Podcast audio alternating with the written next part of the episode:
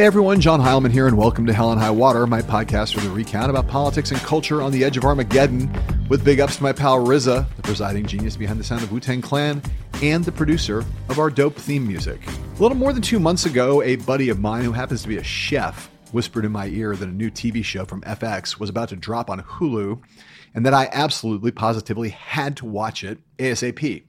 When I asked why, my chef pal said, it's the first scripted series in the history of television that really, truly gets it right about what goes on in a restaurant kitchen.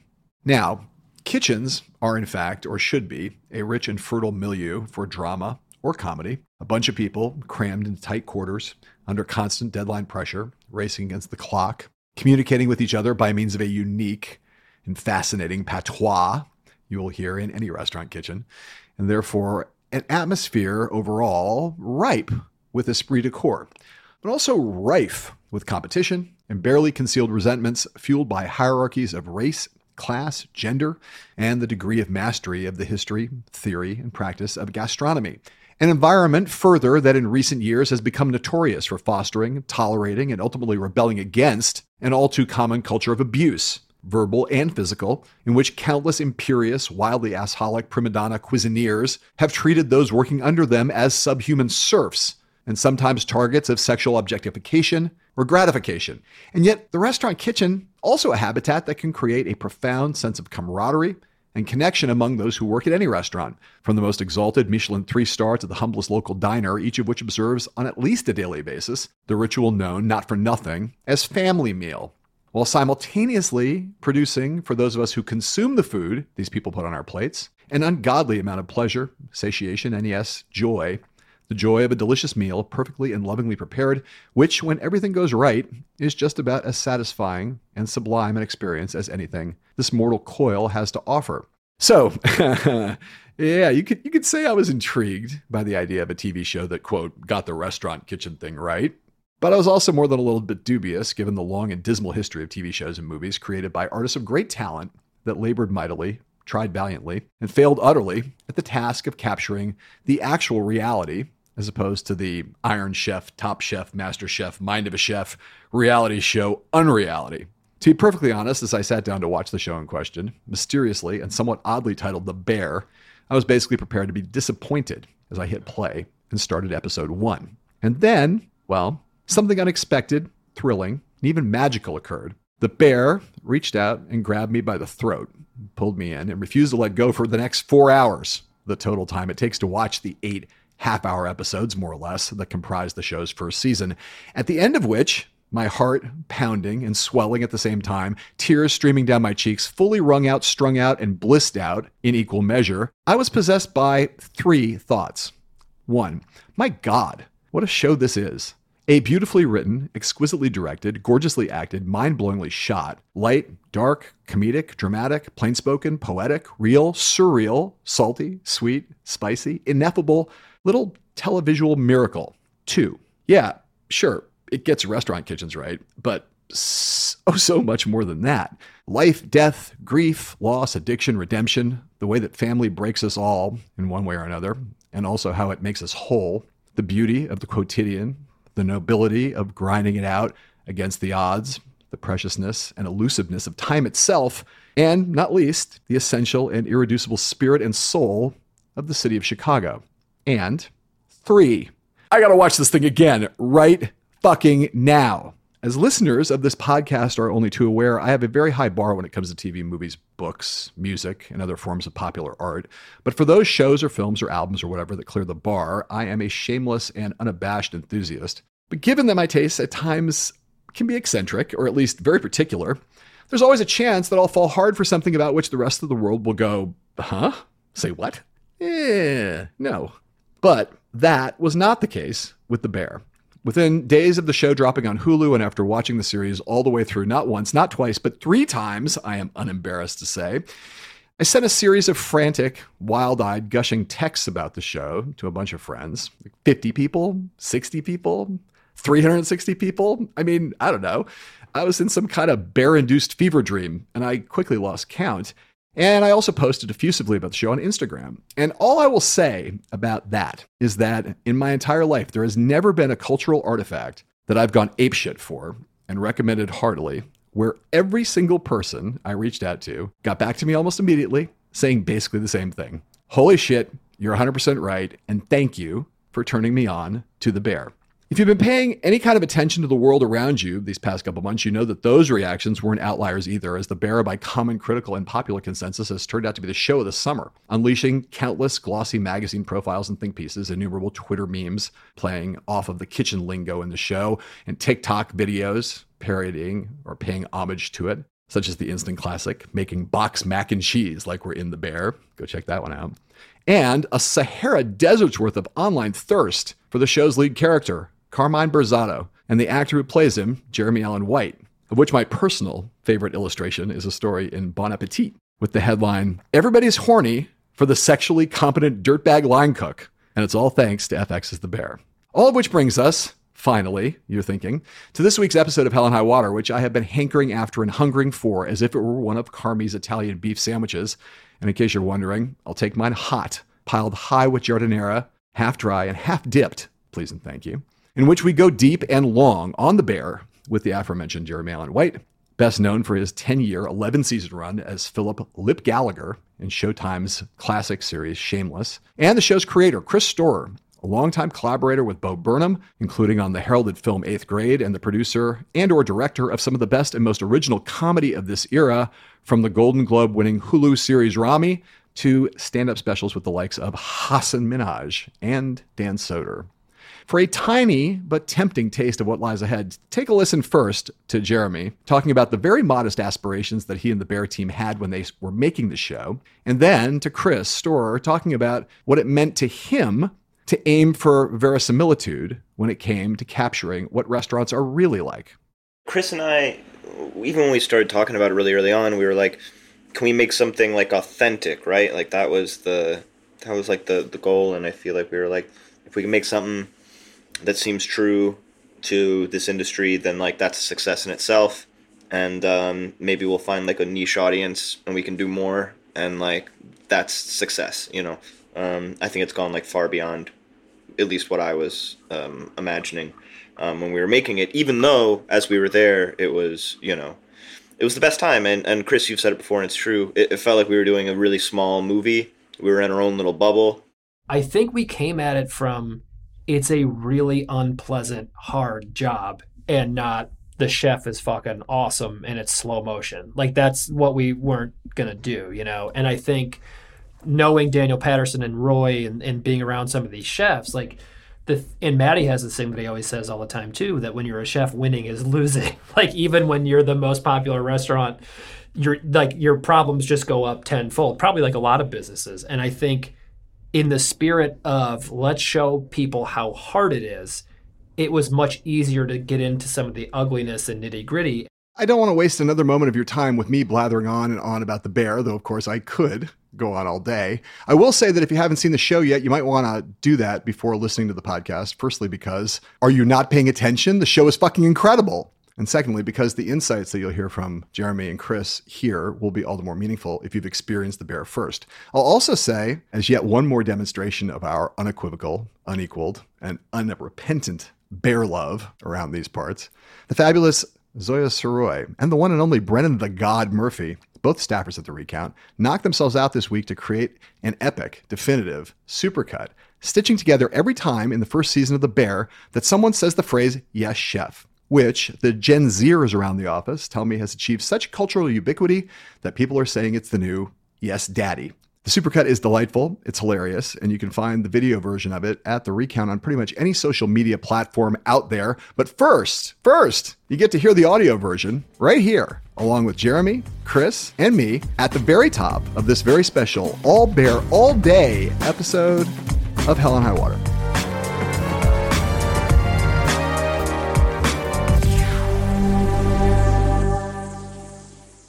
Don't wipe your hands on your apron, chef.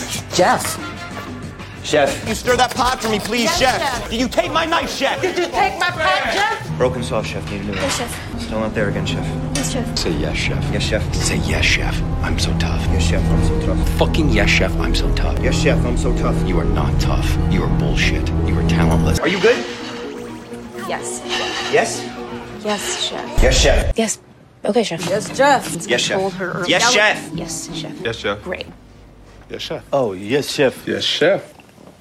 Good. Yes, Jeff. Yes, chef. Shitty but better, chef. Yes, chef. Heard, chef. Yes, chef. Chef. It's right here. Chef. You can have chef. a taste. Chef. It's right hey. here. Yes, chef. Yes, chef. 45 minutes to open, chefs. Yes, chef. Yes, chef. Yes, chef. Yes, chef. Ready to go. Sorry, Jeff. It's all right, Louis. Yes, Jeff. Thank you. Yes, chef. Marcus, if you're still fucking with those donuts right now, I'm gonna fuck your day up. You hear me?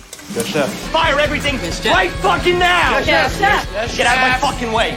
Ibra, make sandwiches. Don't stop making fucking sandwiches. Yes, chef. Bag, Sharpie, label that shit, please, chef. Yes, chef. Yes, chef. Yes, chef. We are not good. What? We are not good, chef. No? Yeah, chef. Yes, chef. No, Jeff. Yes, chef. Chef. Yes, chef. Thank you. Yes, chef. Thank you. Dessert drop. Yes, chef. Say it back, please, chefs. Thank you, Jeff. Chef. Uh, yes, claps. Yes, the creators seem to be well pleased by this latest example in the culture of uh, the intense, obsessive love for uh, the bear. That was our uh, recount supercut of ever use of the phrase "yes, chef" in the first season of uh, the hit show. That kitchen lingo is now, you know, all over the place. It's like "yes, chef," "heard chef," uh, corner behind all of this stuff from the show.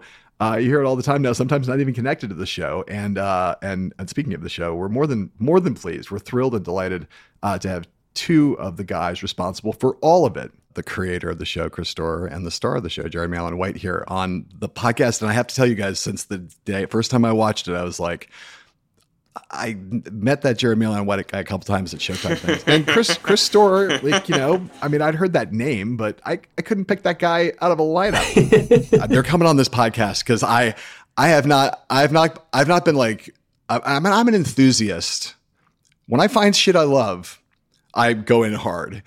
But I haven't gone in this hard on a TV show in a long time, and um, I mean, I, I know you guys have been congratulated by everybody except for the Pope, basically, about this show. But um, congratulations for the show because it's really fucking special.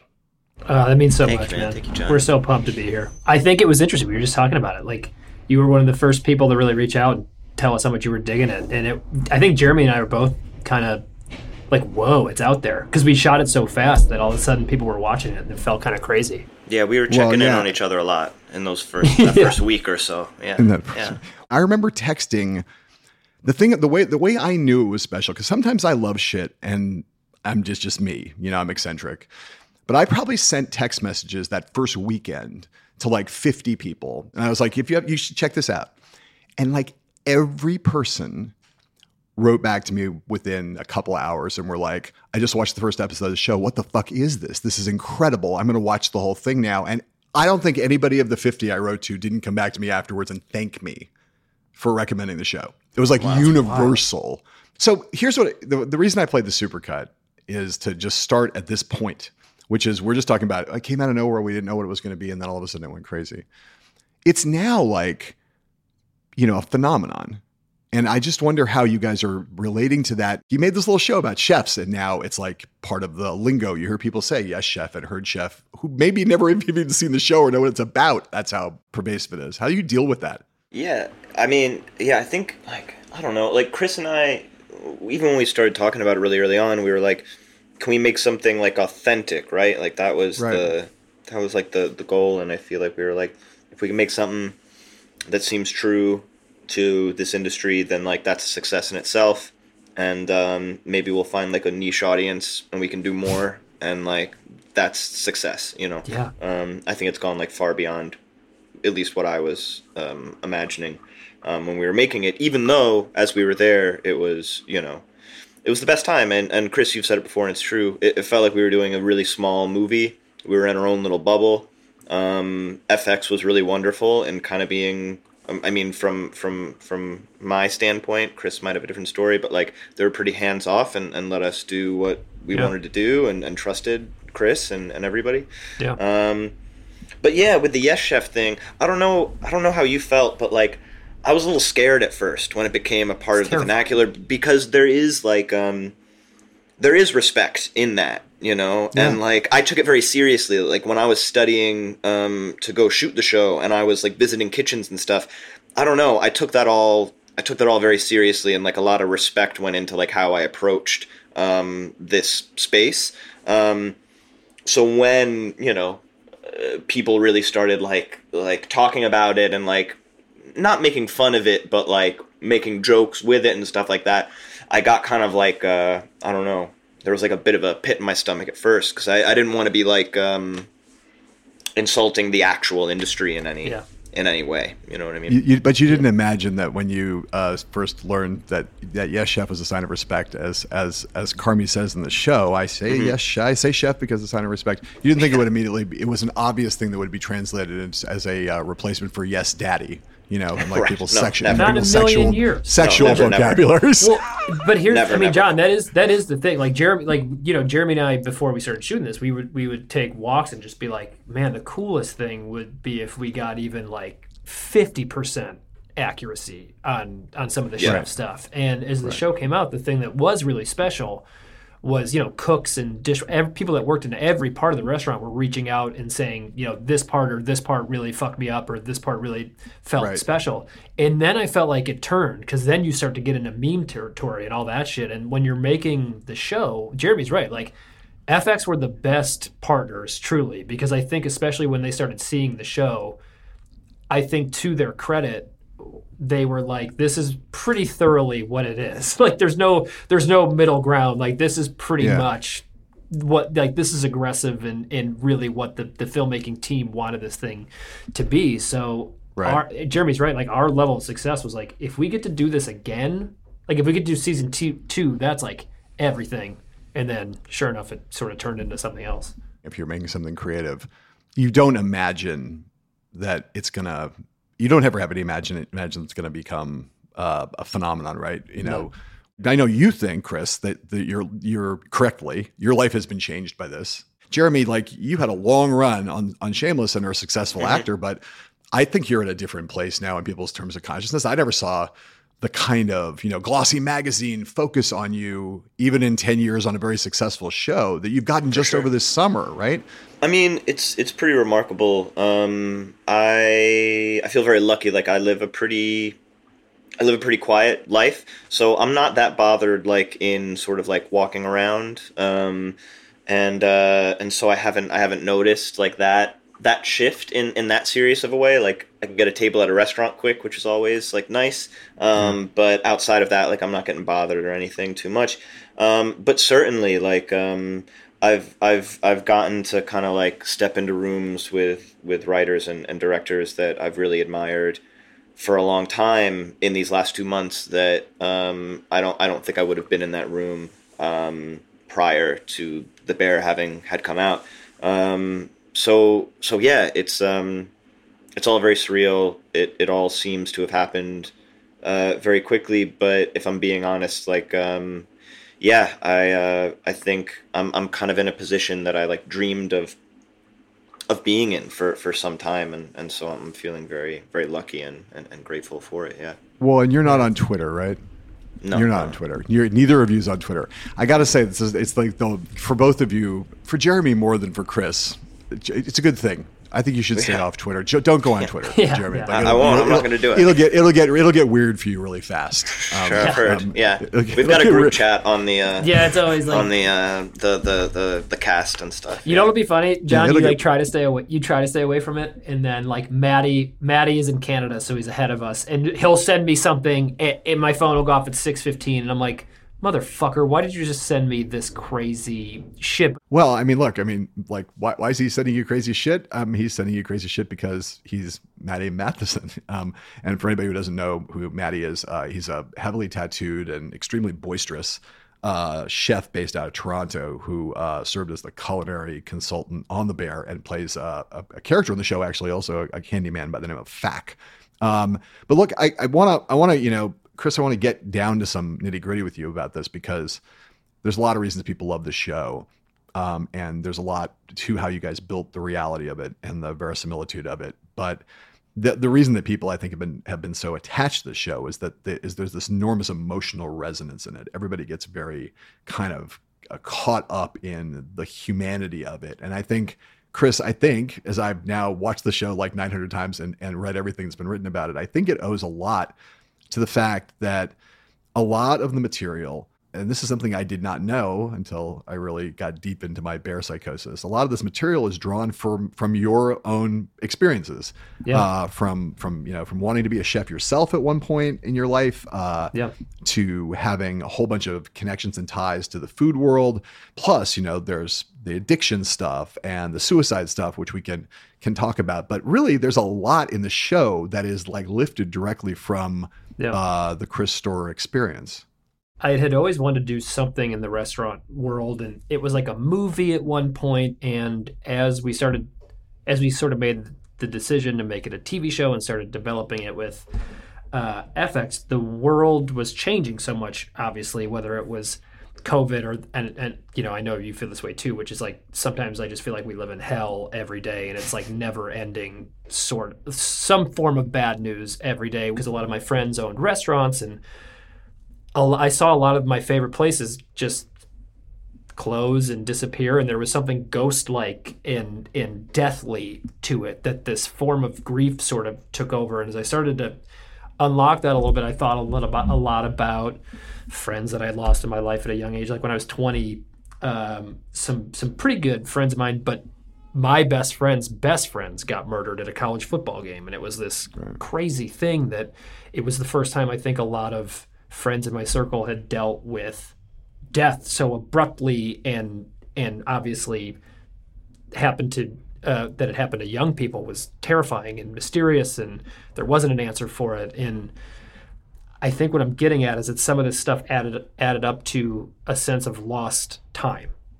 And when I was trying to be a chef, and when I was talking to my restaurant friends and my sister, who I should say is a chef, and Matty, who's one of Yes. my best friends, time becomes this crucial thing in the kitchen. And whether you're in constant sort of awareness of the clock, but also you sort of lose uh, any any sort of real uh, grasp of what time it is outside the restaurant. And I think to to answer your question really clearly, like I'm someone that suffers from anxiety and depression, and I have my whole life, and and I've worked on it. And I think one of the things I've found is that I often mask it by overworking myself or perhaps taking on too many projects to sort of not deal with it when the truth is it's going to pop back out somewhere you know? And i think when we knew we were going to be making the show with jeremy and i had a strong actor that could sort of convey that without saying a lot that we knew we were going to build up to it it was i've sort of really found a great vessel to sort of get into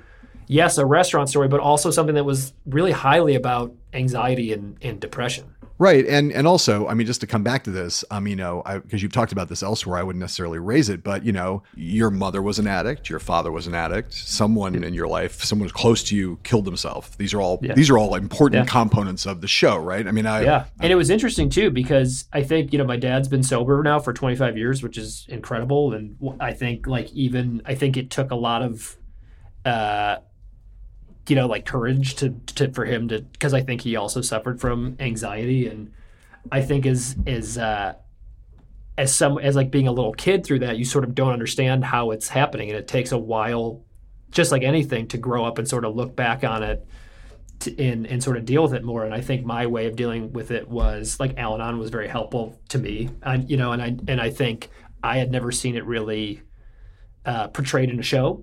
And I also think it was because I think sometimes in shows when you see like an addict or um, someone suffering through that, it usually unlocks a plot point or you know some. And I and I think the thing that we wanted to focus on here was that it was when you go to Al-Anon and and you sort of you sort of start thinking about what your role in the addict's life was, you sort of unravel other things that perhaps you weren't aware of. And I think having Carmy go through this journey to only realize that like, well, maybe he just really wanted the love from his brother and he tried to do this thing for all the wrong reasons only to find that like his brother really did love him and he just kind of misunderstood what was happening. So that was kind of a definitely a journey that i've gone through personally. But even you know with matty and, and courtney the more we would talk about uh, just cooks in general in restaurants i had found part of the reason why I was so drawn to people that worked in restaurants, and not to generalize, but just my friends that I had met that owned restaurants or were cooks, they sort of had a similar familial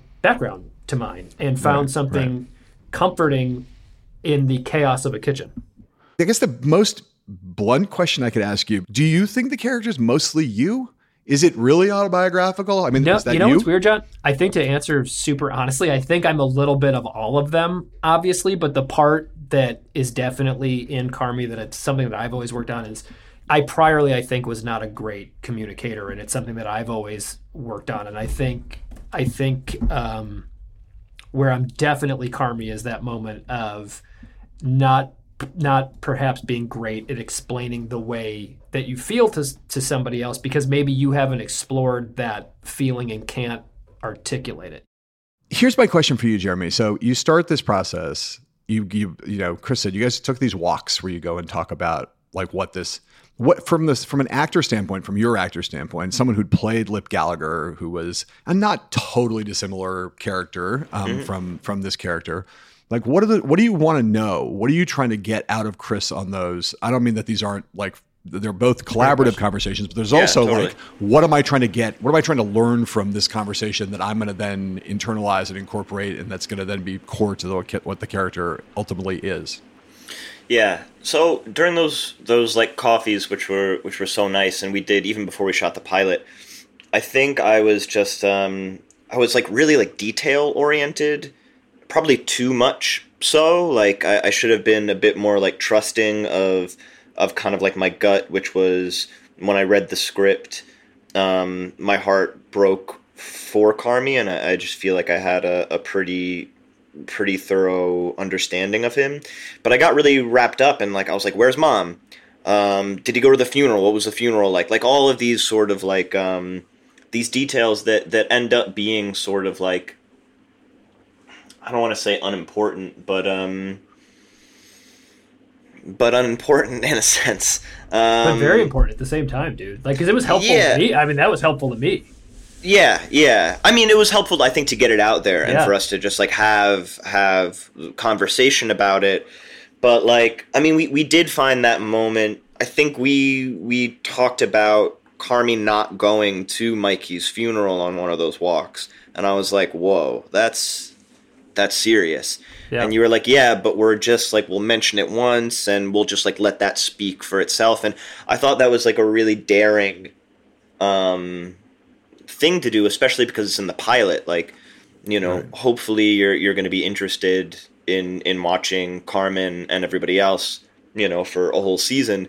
But you have sort of your protagonist of of the show, you know, openly admitting he he didn't go to his his own brother's funeral. That's um that's like a, you're, you're taking a real chance with the audience. You know. I mean, sort of like David Chase putting in uh, Tony Soprano killing that guy with a uh, with the piano wire in the in the pilot, not waiting until like the whatever that was the fifth or sixth episode. It's like a bold move, you know. Like, I Right. just hate the, hate this Yeah. guy so much. Yeah. It, and so, and when you came to it, then, what did you think? Like, if I had asked you before it ever aired, you Mm-hmm. said, "I'm playing this guy, uh, Carmen Mazzato," and and and and you outlined the plot. You know, he's the brother, and blah blah blah. And I said, well, "Okay, what's this guy really about?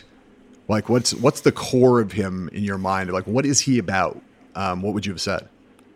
Yeah, I mean, I think Carmy, you know, what what I found really interesting about him is is uh, was sort of his loneliness. You know, um, he he's gotten so wrapped up uh, in this profession. Um, his identity is is just like so uh, completely wrapped up in being a chef and and being, I think, like a a really excellent one, and his sort of like. Um, own life has has taken a, a, back seat to this this career choice. Um, and and so yeah, I mean, I think he's like um, when I think about Carmy, I think about str- I think about struggle. Um, Yeah. I I feel like he he has a difficult time communicating, um, but he does desperately want to connect. Um, and I think I think like that's that's what I found sort of admirable about him, and what do I what I kind of I, I love about him. It's like he he doesn't have the tools, um, but he so desperately wants to um, to be present and, and and be connected, and it's interesting to see him him trying and, and, and failing. You know. So, Yeah, so Chris, I mean- here's my, he, he- but here's where I want to go with this is to this thing that you both have just referenced in different ways, right? which is the thing one of the things I'm most obsessed with in storytelling, which is specificity and how important specificity is, right? So as I would describe to people why I was obsessed with the show, I'd often be like, well, it's the first show that's ever gotten kitchens really right. And that's what all my chef friends say. And that I think from what I know about kitchens, I think that's true. And I'm curious with you about why you think, Chris, why is, why is it such a hard nut to crack? Well, first and foremost, man, you are looking for trouble, and there's something in because, like, again, like, so truly, so like, uh, so many of my dear friends are chefs and own, you know, restaurants and, and bakeries, and I think so many of them were like, you better be real careful, like, that's not not that not that it's impossible or, or you can't figure it out, but there's so many things in it that are kind of really tricky to explain or perhaps boring to an audience, and I think I think the way that we started talking about it was like, all right, we're gonna try to be, we're gonna try and get all these little details of what a restaurant does, right? And we're gonna try and like honor these people. And I think when you're coming at it with, like, I have so much admiration and respect eh, for what these for what these men and women do. I think we came at it from it's a really unpleasant, hard job, and not the chef is fucking right. awesome and it's slow motion. Yeah. Like that's what right. we weren't gonna do, you know. And I think knowing Daniel Patterson and Roy and, and being around some of these chefs, like the and Matty has the thing that he always says all the time too, that when you're a chef, winning is losing. like even when you're the most popular restaurant, your like your problems just go up tenfold. Probably like a lot of businesses. And I think in the spirit of let's show people how hard it is it right. was much easier to get into some of the ugliness and nitty gritty. And I think, you know, one of the great things about working with FX was that they really allowed us to um, sort of jump in the middle of this story, like in like truly, truly media res, like 11 a.m. on a Tuesday. Yes. Because I think if we had tried to make a more traditional pilot, I, honestly, we would have been fucked because it would have been like, let's try to explain every how a kitchen works. When I first heard that you guys had shot it as fast as you shot it, like yep. you were in Chicago shot like seven episodes in six weeks ish. It was 31 days. Okay, so so yeah. probably about about six weeks of, of yeah. weeks and something like that. Days. Yeah, yeah, right. yeah. So it's basically February and March. You guys like you you you went out there fast, took over this restaurant, and and just banged for. And then you got back. You did a fast turn in post, got it up really fast. I was the first reason I loved the show before I watched a frame of it was when I heard that schedule because you know, we circus people are like we yes. the quick the quick the quick turns like it will yeah. lead someplace good.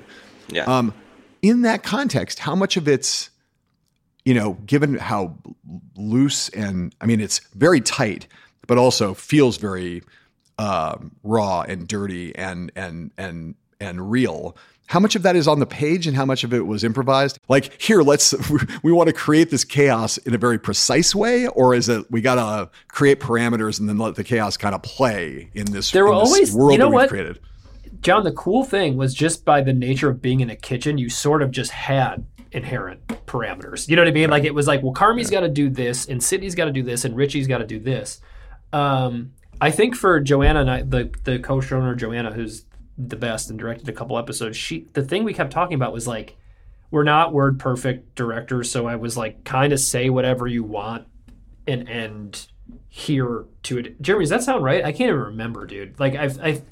yeah. I mean, I always, I think I pretty much always stuck to script because because that's what I do. Um, but um, but but you did give everybody freedom, and I know like Ebon and Ayo who are like really wonderful um, improvisers would would go off sometimes and then come back to it. Like I remember Ebon would would try stuff that would get like huge laughs from everybody. Yeah. But he would try it in like a rehearsal and then he wouldn't do it because yeah. he was like, I don't know if that serves the scene. Yeah. Maybe it gets a laugh. And I respected him a lot for kind of like having that superpower as an actor of like improvising yeah. and getting people really floored, but then also being able to like pull it back and really asking yourself like does this serve the story? Does it serve the scene? You know? Yeah, and you know, just just for the record, um, uh, Jeremy's talking about Ebon Moss-Bachrach who plays uh, Richie, who is was the best friend of Mikey, uh, the now dead older brother, uh, who has a complicated relationship uh, with with Carmy, and and the, the the very hard part to play. Uh, calls on Ebon Moss-Bachrach to be kind of a flaming asshole uh, and yet somehow to emerge as a lovable figure over the course of the show. And he he, he kind of pulls it off. I will say, I don't know about about Ebon's uh, abilities as a as an improviser, but I will say this. In the first episode of the show, there's a scene uh, where he confronts a bunch of uh, sort of uh, game gamers, a, a bunch of I can't go into the plot of how this happens, but a bunch of gamers are gathered outside the restaurant, uh, the original Beef of Chicagoland, the Beef, which is the name of the restaurant in the show, and they are dressed up, they're cosplaying, and they're and they look like a bunch of lunatics out in front of the restaurant. And there's a moment where Richie goes outside with a gun shoots uh, into the air and begins a speech uh, to them uh, to get their attention, where that begins with the phrase, which I don't think is improvised. It couldn't have been improvised. It's too funny, which is "Merry Christmas, lizards."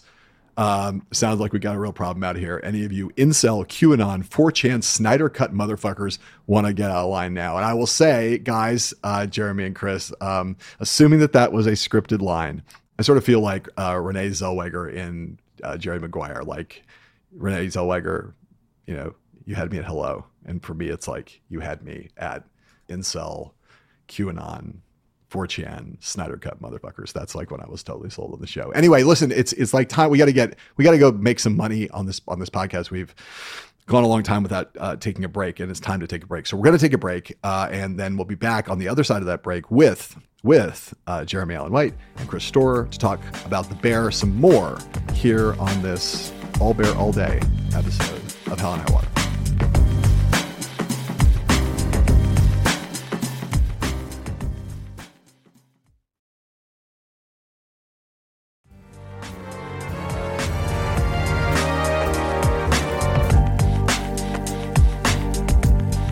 And we're back on Hell and High Water with Jeremy Allen White and Chris Storer from The Bear talking about The Bear.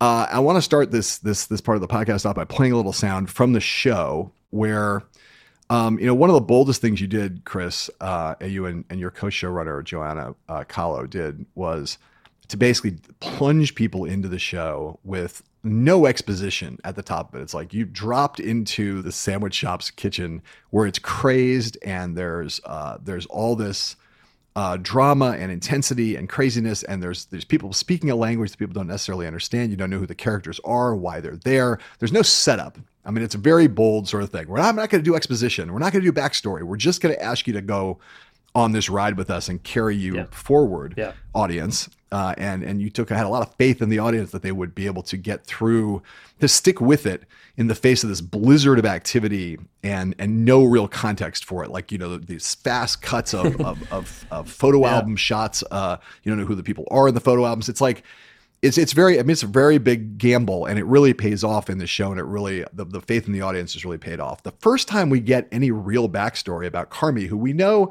is this like world class chef who's come back to Chicago by the end of the first episode, we know that at at least he's come back to Chicago to take over uh, the family restaurant that his brother was running until his brother killed himself. That much we know by the end of the first episode. I maybe even we may not even know fully all of that, but at the very top of the second episode, we get some backstory of what Carmy's life was like as a world class high end chef in some restaurant in New York, like uh, Daniel or 11 Madison Park. You know, it's like a, a temple of of haute cuisine. Um, so let's play that flashback. It is a traumatizing scene. We start to understand here some of what is going on inside Carmy's head. Uh, so let's play that, and we'll talk about it uh, when we're through. Why do you hire fucking idiots? Do you like working with fucking idiots? I'll do better. Say yes, chef. Yes, chef. Can you handle this? Is it too much for you? Answer me. I can handle it. I can handle it, chef. Handle it, chef. 12, 10, 36. Fire, eight, Don't fuck with 13, my 36. count. Sorry, 3, chef. Eight, 52, 13, 14. 29, chef. Why are you serving broken sauces? Why? I get it. You have a short man's complex. You can barely reach over this fucking table, right? Is this why you have the tattoos and your cool little scars and you go out and you take your smoke breaks? It's fun, isn't it? But here's the thing. You're terrible at this. You're no good at it. Go faster, motherfucker. Keep going faster. Why are you so slow? Why are you so fucking slow? Why? You think you're so tough? Yeah. Why don't you say this? Say yes, chef. I'm so tough. Yes, chef. I'm so tough. Say fucking yes, chef. I'm so tough. Yes, chef. I'm so tough. You are not tough. You are bullshit. You are talentless. Say fucking hands. Hands. You should be dead. You should be dead. Short man's complex. Like that's a fucking. I mean, first of all, did you I feel like? And who's the actor in that Joel Heston McHale. Blumenthal. Joel McHale, he was great. Yeah. in that Heston Blumenthal meets uh, who? I mean, Gordon Ramsay meets. I don't know. Yeah. You could make, make up various inspirations Yeah. for it. So that's like a pretty good revelation of PTSD, right? Where that comes, like what's how, Yeah. and one of the ways that Car- that Carmen's damaged, correct? Correct. Correct. And it's a, a, an oppositional thing of setting up what this what he wants the bear not to be, right? Correct. Correct. Okay. So, Jeremy, were you traumatized by playing that scene? Um, yeah, I mean Joel, Joel, Joel is really incredible. Joel's very large. Um, he's a scary, he's a scary dude. Um, um, yeah, but yeah, I had a lot of trauma just reading that. I mean, but wh- what did we come up with on the day? Joel came up with all the short man complex. well, the stuff, thing it then- was like the short man's complex, but also the thing to like really narrow it down. John, Like it, I think it says something maybe about me, but also I think you know Jeremy and I were talking about it a lot. It's like when someone's like that and they're not screaming. There's something about it mm. that's so much.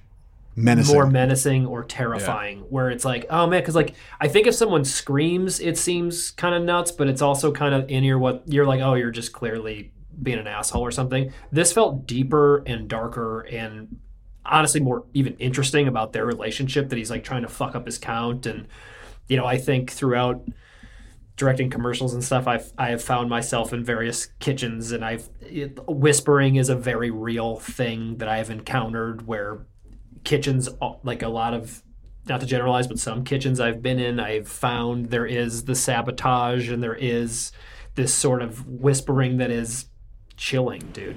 Like actually fucking gnarly it's got to be harrowing to anybody who watches it. And you're like, okay, this is illustrative of this kind of restaurant culture at these haute restaurants that are that is terrible and and abusive and and and and patriarchal and all that shit. And then the third episode comes along, the next episode after the one we've seen that flashback scene to New York, and now we're we're back in the in the kitchen at the beef, and one of the characters we've been introduced to, who's Marcus, who's the pastry chef there, starts talking to Carmy about um, some crazy dessert that he's seen in one of Carmy's books. Uh, he has all these books from these fancy restaurants with these fancy chefs, and and there's this this this dessert that that has caught his eye as being especially beautiful, and it has to do with plums. And so the conversation between Carmy and Marcus uh, is what we're going to play right now. But it's important again. Remember the traumatizing experience that that we've just seen Carmy uh, go through in that kitchen back in New York. And now he's going to talk about a dessert that he made over and over and over again in that very same kitchen for that very same assholic chef that we heard in that last clip. So let's play that. Morning, chef. Yeah, totally. Well, it takes uh, 12 people to prep that. Wow. Yeah, I plated that every night. Hold on, 17 chefs. There's four sets of plum in that. What do you mean? There's uh, plum wine. Plum wine? Yeah, it's a, uh, a sweet wine from Japan, and you take a shit ton of bottles of it and you just boil the fuck out of it. You just cook it, and you cook it, and you cook it, and you cook it until it becomes uh, syrup. You know, it takes hours, two shifts, two different people just watching that shit. Yes, chef. And then you have your plum consomme, which is uh, black plums cooked down with black vinegar, salt, sugar. Somebody's got to be stirring that forever so the sugar doesn't burn. And then your compressed plums, which are these these perfect fresh plums cut into perfect four centimeter squares that you cover with the reduced plum wine you made. You vacuum seal it, and then you take your consommé and you make your gelée. 36. Which uh, at this place the chef wanted the gelée to be like the consistency of Haribo gummy bears, which we could never do. So I'll I'll ask you guys both to talk about this because on some level, like understanding the duality of a chef who could be like both obviously highly traumatized by this experience and also talking about it with this reverential tone, like not Yeah. not just the food, but the process, and you know Yeah. even he's he's almost venerating that guy who was abusing him in the way he was abusing him in an episode earlier in the earlier flashback. That that duality seems like a really important thing to convey about Carmen. Yeah, I think you know it's interesting because a lot of it, I think a lot of it's, it's. I mean, it's a couple things. First and foremost, like I do think it says something about the cycles that we put ourselves in, and there is some form of addiction to that. There is some form Yes, of abuse to yourself or abuse to other people that looking back on you're like god damn it that was really fucked up but you're like i did my best work and that there's something weird and perhaps i liked it i think it was also a way for me going back to like how much of this is personal like while i was never a michelin chef like i've definitely had partners that were perhaps intense or some or acted in a way that was maybe not okay but did our best work come out of it yes and when you look back you're like man are we are, do you need those kinds of people to do your best work? And I think that's a question that perhaps Carmy's dealing with internally. But when there is that thing that sucks, no matter who you are, where you're sort of like, there was an achievement in that, you know, whether it was for the wrong Yeah. reasons or or whatever. You're, you know, like it, it's sort of the, you know, one thing I'm always interested in is if you meet an alcoholic or a drug addict that's creative or an athlete or whatever and they're like am i good at this thing because of the addiction because of the abuse and if i don't have that will i not be good at it anymore i mean what do you think jeremy was that I, like I think that that was like totally. Um, I mean, I think it's really important to the story, which is this this question of like you know how how do you run a kitchen best? It's it's a question I asked a lot of the chefs that I I, I worked with. You know, um, some of them came up in sort of a, a, a different generation of of kitchens. Um, I think you know like so many industries in these last couple years. You know there's there's been a, a, a huge shift in the kitchen industry and how how people are treated but i was working with chefs who were coming up in this industry when i think it was a little bit more or could be a little bit more volatile and hostile. Um, and i'd ask them i'd say you know would you ever treat your staff the way that maybe a chef treated you? And they'd say absolutely not. And i'd say you know uh, do you think you would be as good as you are if it weren't for your chef treating you that way. And there would be kind of like you know a big pause. Um, you know they, they don't want to do their staff any disservice obviously um, but they also don't want to be abusive. Um, and i think that's a question that that that the show asks you know like um, what does it take? It's again one of the questions of the show which is communication it's like obviously you're screaming because you can't figure out a better way to problem solve and i think like you have Carmy that's trying to do these things differently only to find in episode 7 he sort of becomes the thing that he doesn't want to be but right.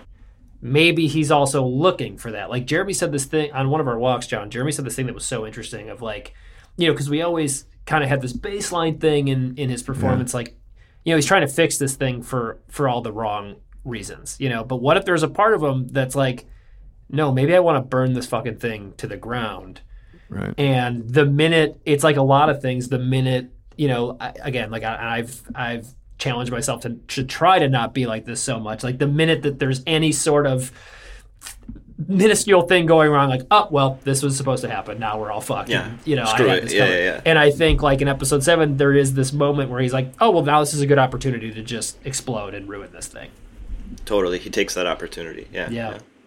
So I'm gonna just quickly step back and, and ask you guys about the arc of your two careers. Jeremy, let's let's start with you. And you know, with Shameless, as I mm-hmm. mentioned earlier, you know, you were in this widely acclaimed show on Showtime for 10 years, you know, 11 seasons. That's a long time. And I think about about Lip Gallagher. People love that character. People loved you in it. But man, you grew up on TV like the way uh, Ron Howard grew up on TV. Not quite like Opie Taylor, but you were like just out of high school when you got that job, right? yeah 18 like a couple couple months out of high school that's right yeah So now fast forward, um, you know, you've just left the show and I know that you had at least some reticence about taking this part because in some ways it was a little bit too similar to Lip. But you know, they're both brilliant, naturally gifted kids in dysfunctional working class Chicago families, right? And and I mean, they're not carbon copies of each other, uh, Carmy and Lip Gallagher, uh, by any means. But superficially, they're not, you know, radically different from each other. But then the writing just kind of won you over, at least according to other things I've read that you've yeah said. yeah yeah, no that's But what was it like to be? I mean, ten years of like at the end of this, at the end of doing Shameless, yeah your thought was, "What comes now?" I've been on a show for ten years, and it's dominated my professional life, and so I want to now go do what? um Like I don't think directionally, I- you know, like Yeah, not no, like no. directionally, not like you know, like what part, but like Yeah, directionally. yeah. I want to be like, Yeah. you know, Yeah. I don't. I don't. I really don't think I. I don't think I knew. Um, I. I think there was a part of me that was like, it's kind of that thing that actors say, which is like when they're on a TV show for a long time, they're like, I want to try and get some film work, but I don't. I don't really believe that. Like, I find television to be like such a an interesting place, and and like oftentimes more interesting than than film, at least today. You know.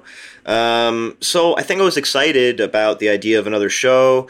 Um, but I think the only thing when you know Chris was telling me about it, and when my agents were telling me about it prior to I've uh, having read it, was they were like it's in Chicago, and there's kind of like you know this like family aspect, and tonally it's like drama, and it's also comedy, and so I think just getting told about it, I was like, man, I'm I'm not I'm not really sure. That just sounds kind of close. Um, but then, but then, yeah, I just I read it, and and and Carmy was like so rich. Uh, the character was so rich, and and not just Carmy, but you know, every character on the show was so well, kind of thought out and, and as I got to read more and, and they, they sent me, you know, the what ended up being the entirety of the, the first season. Um, I just felt really lucky to, to not only have like a, a good story for, for, for Carmy and a nice arc for Carmy, but I really feel like every every character on the show sort of has their own their own journey and there's like attention and specifics um so yeah yeah so chris you know then there's your career um and you know it's like it's sort of hilarious uh you hear people go my God, Chris Storer, he's got this great new show, The Bear. It's his first show and it's such a huge success and it's so incredible.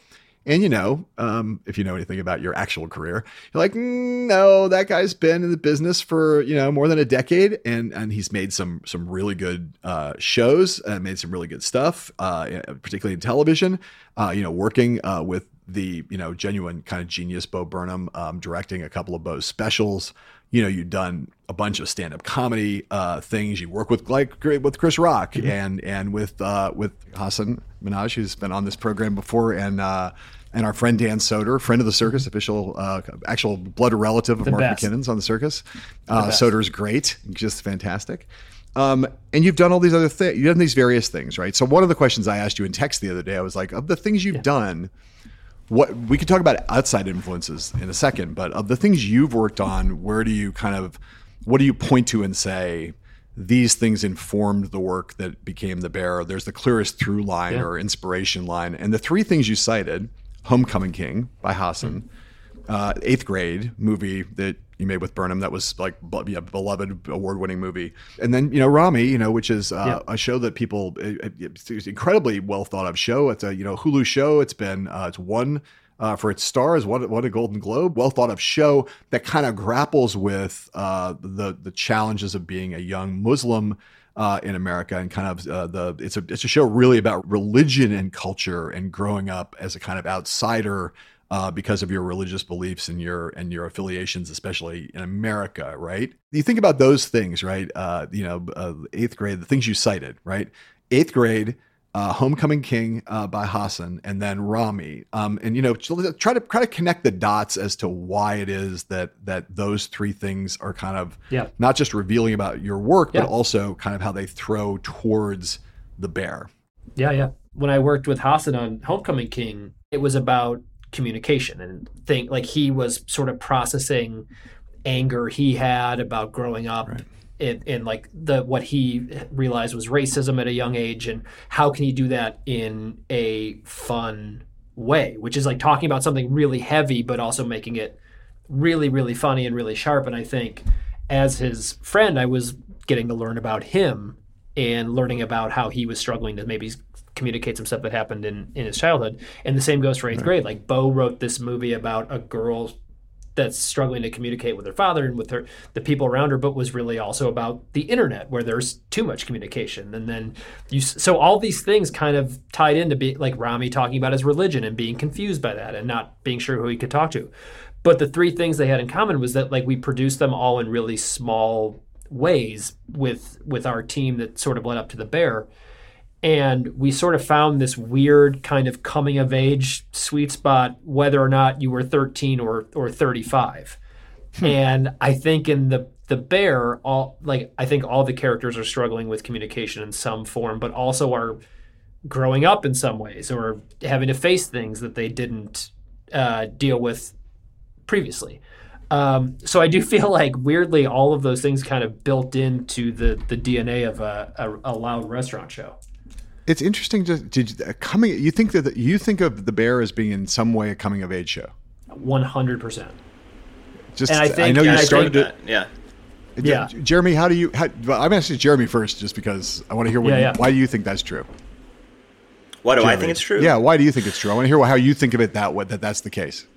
I mean, I think at least like in in Carmy's journey uh, on the show, he's really by the end of the first season, he's understanding himself in a new way. And when I think of sort of like a coming of age film, I think that's that's really what it is, like a perspective change. It's like you understand yourself and the world in a different way. And Carmy certainly, from the beginning to the end of the first season, his perspective has has changed. Yeah. And it's interesting because I go back again to Lip now because, of course, his whole arc is a coming of age arc. I mean, he literally, literally is coming of age over Grew the course up. of those Yeah, 10 yeah, yeah. years. And I, I, again, for the sake of a little tiny bit of sound, I want to play two things. These are, I love these two things because they're, if you want to talk about the way a character grows, here's two things in a row of Lip Gallagher. One uh, where he's just come out of rehab. This is about kind of midway through uh, the show's evolution. And this is like Lip Gallagher at his most puckish as he goes walking into the local bar. Hey, I thought you were in rehab. No, no, released on my own recognizance. Should you even be in here? I'm not an alcoholic. I don't have to drink. I just uh, enjoy a cocktail or two at the end of a long day. But I got rules now. I don't drink before seven. I don't drink on an empty stomach. Always hide the car keys. Give someone your phone so you don't make any embarrassing calls. No more than two ounces of alcohol in an hour. No more than 12 in a night. I get two beers per AA chip, one shot per chip, and a Boilermaker's three chips.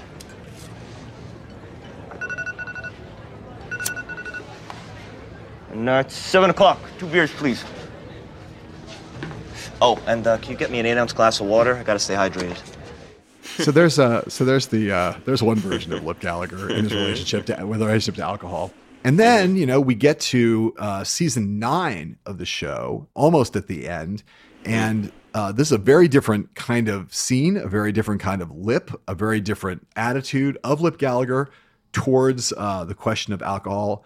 And it's a it's a a, a, a moment when he uh, has to confront Fiona, a family member, over a situation where she has mm-hmm. wrecked someone's sobriety and mm-hmm. it's had devastating consequences. And this is like one of the most intense scenes in the whole 11 seasons of, of Shameless for Lip Gallagher. 100 days he was sober, Fiona. Who? Jason. My sponsee. Who? Jason from the shop. I'm his sponsor. You just got my sponsee fucking drunk. He didn't say he was your. A hundred days! He was sober! When he left you, he called his dealer and he shot up heroin.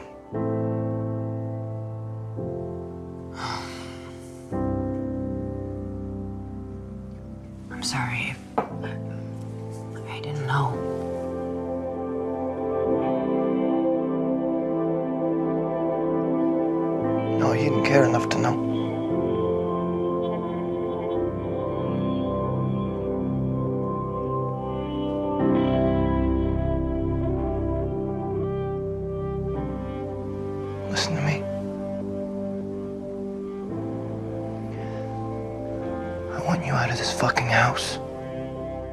The show tonally changed over the years, and, and you know, in general, sure. I'd say, but but Yeah. certainly the character goes from being kind of a light comic character to being a much more dramatic character, and Mm. and and again, I note alcoholism, drug abuse at the kind of center of the Lip Gallagher story, For sure. Um, and now in a different way.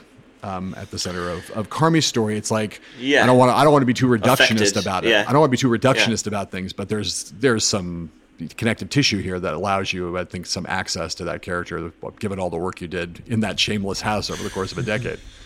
For sure, yeah. I mean, I went to Al Anon meetings when I was 18, 19, um, in preparation for Shameless because of, uh, you know, um, Frank Gallagher, Bill Macy played my, my Yeah. dad on Shameless. And, um, and yeah, uh, you know, I didn't have that really in my household growing up, and, and I was curious, and, and, and so I, I went into those rooms, and, and, and I and I tried to uh, I tried to understand. I tried to understand for Lip, um, but then you know it's interesting. Like it's weird doing a show for that long because um, you're you're always like shifting. You're always change like uh, just like life. You know, um, it's like such an interesting exercise as an actor because you get to live with character for so long. But it is so much like life, where like one day you know you get a script and you like learn this thing about this character, and they're like, oh now you know now he's an alcoholic. I know that wasn't the plan when you you were you know signed on, but now this is a thing, and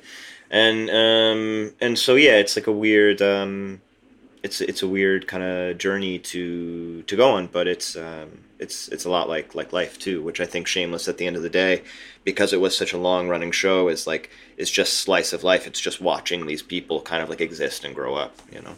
One of the things I read getting ready for this podcast, I saw you saying that one of the things you did to get ready for the part, to prepare to play uh, Carmen Berzatto, was that you watched over and over and over again uh, the movie Panic in Needle Park, which is a 1971 movie. Um, interestingly, a movie, a screenplay written by uh, Joan Didion and and John Gregory Dunne, and it's it's Al Pacino's first leading part, uh, and he plays a heroin addict, and it's a pretty scary movie. Um, and but but you were like that was one of the touchstones for you that you watched again and again and again, right? Yeah, I did. Which yeah. again, not not an obvious. I mean, again, not to me because I'm dumb, I guess. I mean, a great No. great performance, but not something I'd be like, oh, that's the obvious connect. There's somebody who I would study to go play Carmen. Um, Yeah, I mean, it wasn't. Um, yeah, there was just something about his energy. It wasn't anything that was that like specific or like comparable even in the in the characters or their sort of like situation or environment. But there was just something about his his sort of like energy in that film that that I I don't know. It seemed it seemed appropriate for for for Carmy. Meanwhile, Chris, while Jeremy is kind of obsessively, compulsively watching Panic in Needle Park, uh, watching Al Pacino shoot up uh, to prepare, you're I'm watching Terms of Endearment on repeat. yes, and you're and yes, you are. You are watching um, this kind of incredible array of things that runs from, as you as you have said, terms of endearment over and over again, the whole world of James L. Brooks, but particularly Taxi, The uh, first half Mary Tyler Moore. Of Taxi. Yes, Mary the Mary Tyler Moore show, obviously a connection. Like Panic in Needle Park and Mary Tyler Moore show, those like you know birds of a feather, right? More in common than uh, you think, man. Ra- Rounders and the Pope of Greenwich, the Pope of Greenwich Village, two mo- Yeah, movies those we, were. I watched those a lot too. that we both that we but we all love. Everybody loves. I hate to say it because whenever you say something like that, Brian gets a little like twitching. You know, he's like right now his ears are burning. He's gonna I'm gonna get a text. What are you talking about Compliment Rounders somewhere, again? Just like someone just said, yeah. Well, I word mean, it was so. Well, Rounders specifically, man, because now I, I'll, I'll talk more about it that I'm not talking to Brian. Like the the writing in Rounders obviously is fantastic, but yeah. to be hyper specific, there is a moment in Rounders Mm. where Matt Damon's playing with the police officers and that weird thing, and it's that first moment where he says like these guys are real sweet, and they say the nicer the guy, the worse the car, and these guys are real sweethearts, and then you hear off camera Edward Norton say, "That's a hell of an elk." And you just know that it's all going. So actually, actually, wait. Let's just let's stop here and let, let's play the scene you're talking about, Chris. Uh, real Yes. quick, it is cool to listen to because it's so specific. Yeah. Uh, such a specific reference point for you here. Um, th- this scene in Rounders, uh, you know, the story of these two card sharks. Uh, uh, one is a good kid, Matt Damon. One is a bad kid, uh, Worm, played by Edward Norton. And Matt Damon is sitting down at a card game uh, to hustle a bunch of sheriffs, uh, having told uh, his fuck up friend and and and fellow card shark uh, Worm that Worm can't come along because you know basically he's too volatile and he'll blow it for both of them. Uh, and so he's in there, and well, like this. This is what happens, and it's it's the thing you're it's the thing you're talking about. Check it out. All right. You and me, Mike. Another 40. 40 it is. Slush. Generally, the rule is the nicer the guy, the poorer the card player. And these guys, despite being cops, are real sweethearts. I'm right on schedule, up 4,200. The morning can't get here soon enough. Holy shit, that's a hell of an elk. And I was like, that is the, some of the most phenomenal character writing in a movie ever. And Norton's delivery of it is just so beautiful that I kept thinking about the relation of those two in relation, especially with Carmy and, and Richie and the bickering, but they still love each other even though they make each other nuts. And and strangely, a lot of that stuff is in a lot of terms of endearment in the Mary Tyler Moore show and Taxi. Right.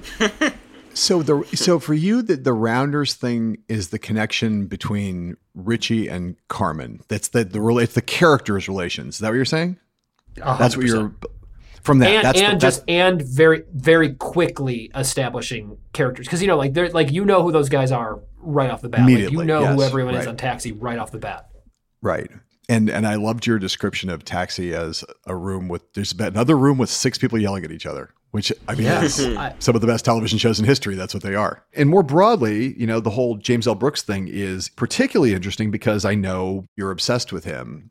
And what I hear in all of the a lot of these things, in addition to there's two things. One is like everything is a workplace drama now. I mean, not not now. It's always been right. The workplace as a place for comedy and drama to play out is like these like how you make it go right. And and that's what he was kind of a, well brooks was a master of a lot of things but certainly a master of the dynamics of workplace comedy and drama. You know i mean on top of taxi and the mary tyler moore show um, you've got you know room 222 and lou grant and rhoda all these kind of you know incredibly iconic tv shows from that era. And of course then you know in film you've got broadcast news one of the great workplace comma dramedies uh, dramedies of all time. And you know so i mean brooks's resume it's just like you go through it all. It's just mind-boggling. And then the other thing is efficiency how do you get to know these characters fast that's a lot of the stuff that you were focused on as you as i look at the list of things that you've cited there are things where like characters are established very economically uh, qu- quickly economically and powerfully Yeah. Yeah, a hundred percent. And I think, you know, when you look at, you know, one of the things that John Landgraf told me about the show when we were developing it, which is like really the smartest note, and it seems kind of simple, but he said, you know, f- from an audience's point of view, it was something to the effect of people really like being tethered to a place. Now, sometimes that Yeah. results in like a workplace, or sometimes that results, you know, in like a, you know, what- whether it's a school or whatever. But in the case of the show, when we tested the pilot, he was like, "Man, people really understood this, even if they didn't understood it, understand it, because the place meant so much to the people." And that was such a like beautiful way in for these characters and a way to get them to get to get to know them quickly.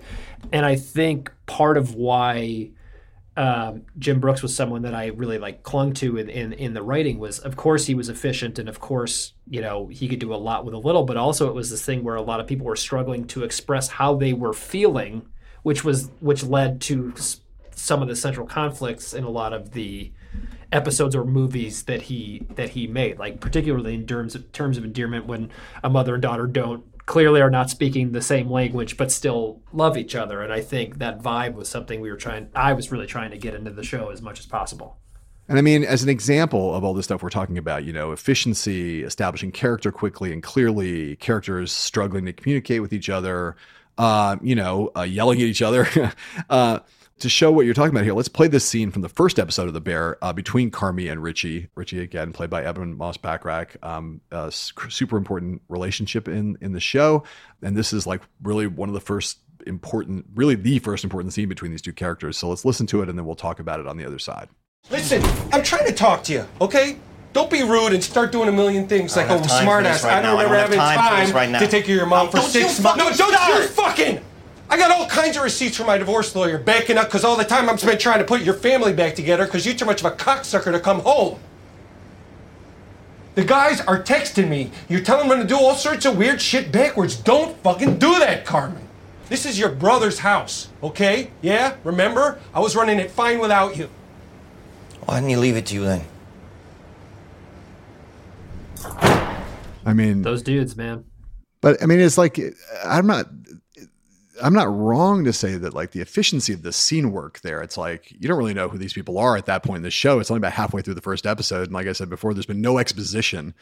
You watch that scene, you're like, I know this guy Richie just on the basis of the the accent that he uses when he says the words backwards, which is like really a Chicago tell incredible voice that Ebon had there, and just the relationship and the way that Carmy shuts him down.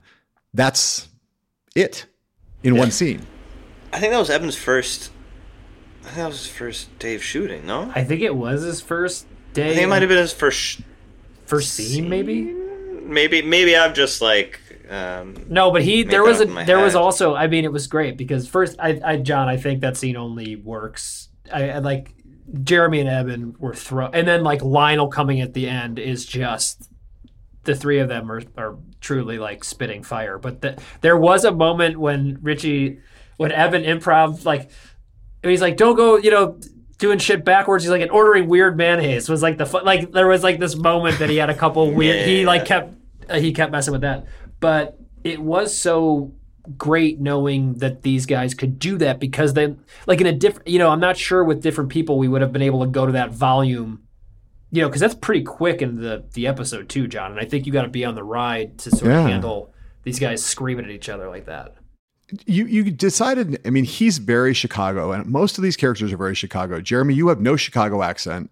Um, i think there's a reason for that but talk about like being you're the character in this show who's not having to do chicago in the way that basically all the rest of them are is that Yeah. something something to do with him trying to like run away from chicago basically his entire adult life Yeah, like I think I think I tried sometimes with Ebon, to, like when we were getting really heated with one another. I was trying to like mimic him a little bit with the accent because I feel like Carmy would kind of like fall into it a little bit.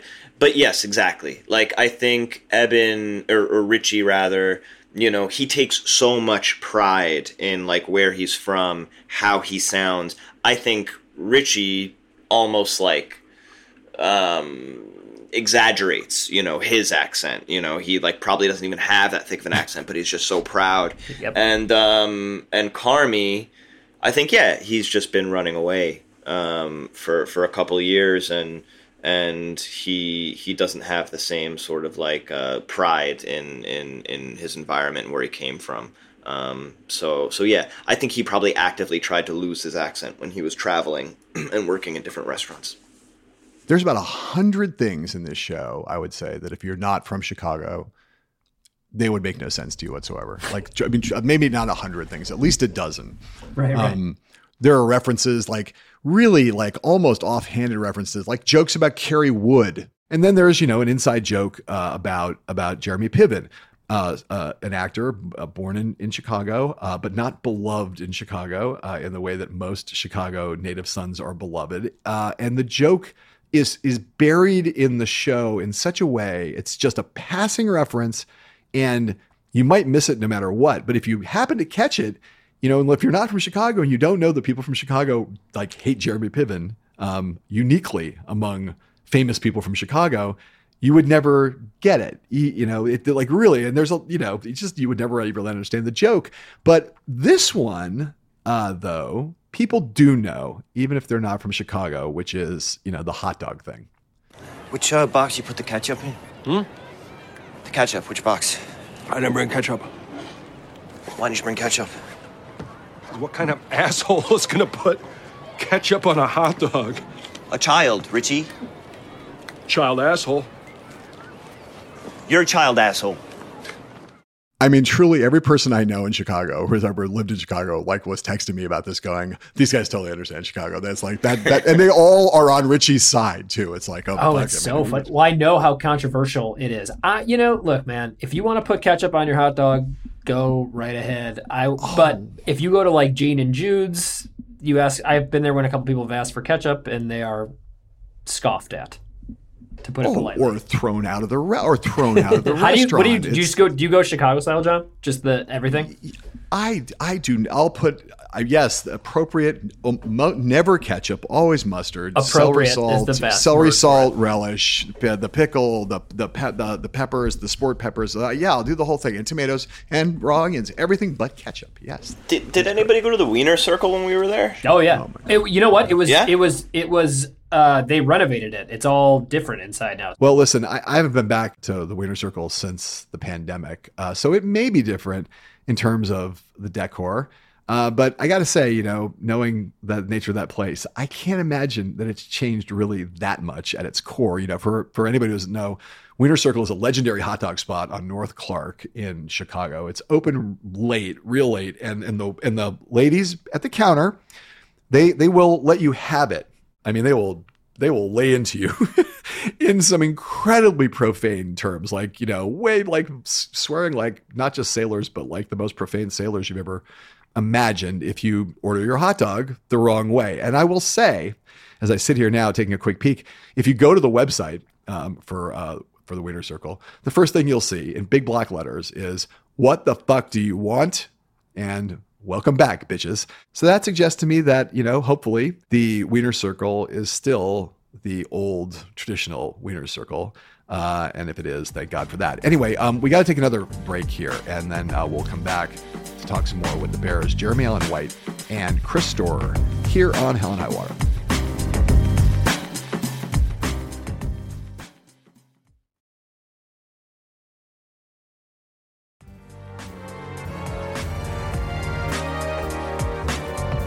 Welcome back to Hell and High Water. Uh, we're here again with uh, Jeremy Allen White and uh, Chris Storer talking about the bear. And listen, um, you know, as we were just getting ready to do this podcast, I'm sorely tempted, even now, to do a crazy deep dive into episode seven of the series, where kind of seven out of eight, we basically an episode where everything that's been built up over the previous six episodes just unravels in the course of like 17 chaotic minutes, all shot with a single camera and a single take.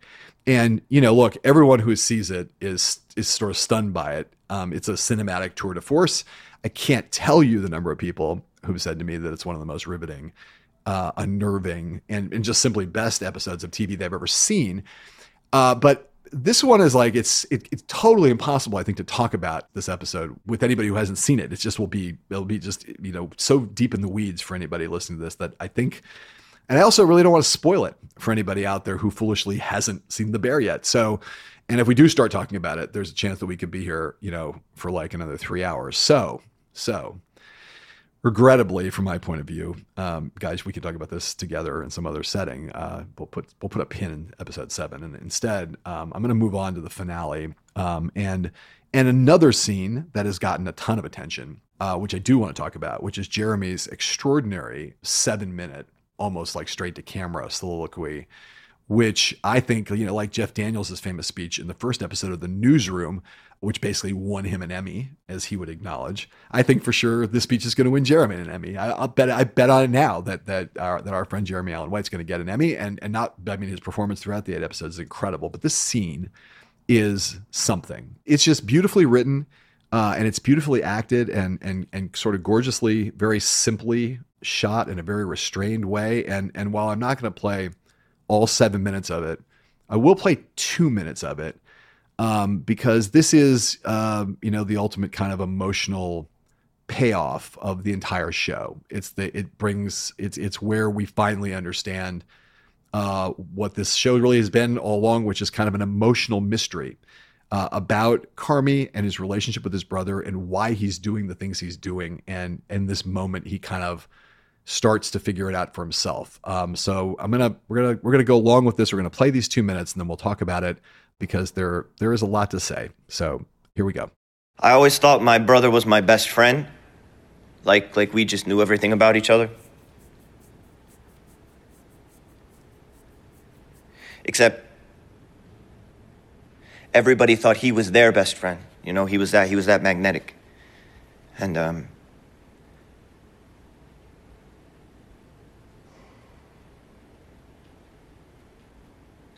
I didn't know my brother was using drugs. What does that say? As we got older, I, I realized I didn't know anything about him. Really.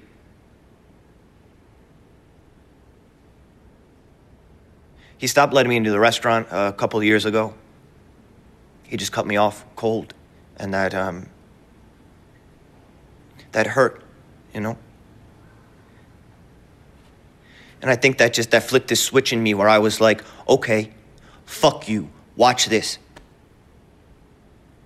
And because we had this connection through food, and he had made me feel so rejected and lame and shitty and uncool, I, I made this plan where I was gonna go work in all the best restaurants in the world. You know, like like I'm gonna go work in real kitchens, like fuck mom and dad's piece of shit, right? and it sounds ridiculous, you know, me saying that now, but that's that's that's what I did. And I got the shit kicked out of me. And I separated herbs, and I shucked oysters and clams and uni.